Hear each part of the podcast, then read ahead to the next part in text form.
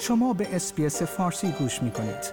با رفتن به sbs.com.au به اخبار و گزارش های بیشتری دست خواهید یافت. با گذشت بیش از 100 روز از آغاز حملات با گاز سمی به مدارس در نقاط مختلف ایران هنوز گزارش روشن و دقیقی از سوی نهادهای رسمی حکومت ارائه نشده است.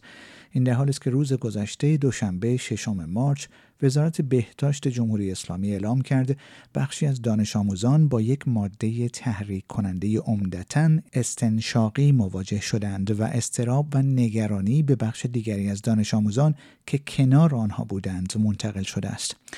از سوی دیگر محمد حسن اسفری عضو کمیته حقیقتیاب مجلس در مصاحبه با خبرگزاری ایسنا اعلام کرد که بر اساس گزارش ها تا روز یکشنبه بیش از 5000 دانش آموز دختر و پسر در 25 استان کشور و 230 مدرسه دچار مسمومیت شدند.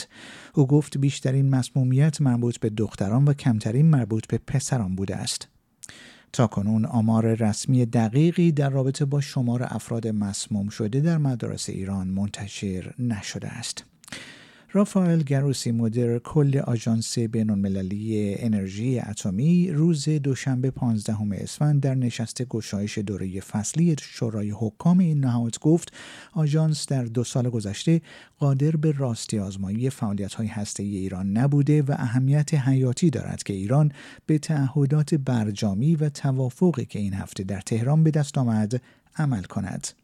آقای گروسی پس از ملاقاتش در تهران در بیانیه مشترک با محمد اسلامی رئیس سازمان انرژی اتمی ایران اعلام کرده بود که ایران با نظارت بیشتر دادن دسترسی در صورت لزوم به سه مکان آلوده به ذرات اورانیوم موافقت کرده و جزئیات این توافق در سفر مقامهای آژانس به ایران مورد مذاکره قرار می گیرد.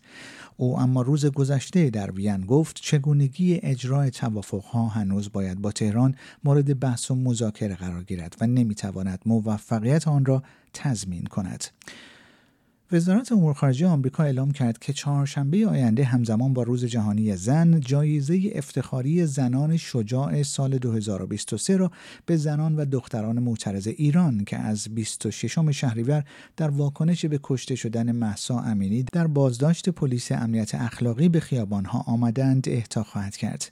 بر اساس بیانیه وزارت امور خارجه آمریکا جایزه گروهی افتخاری مادلین آلبرایت به طور جمعی به زنان و دختران معترض ایران داده می شود. بر اساس این بیانیه در روز چهارشنبه هشتم مارچ انتونی بلینکن وزیر امور خارجه آمریکا و جیل بایدن بانوی اول آمریکا میزبان مراسم سالانه اعطای جوایز بین المللی زنان شجاع در کاخ سفید خواهند بود. آیا می خواهید به مطالب بیشتری مانند این گزارش گوش کنید؟ به ما از طریق اپل پادکست، گوگل پادکست، اسپوتیفای یا هر جای دیگری که پادکست های خود را از آن می گیرید گوش کنید.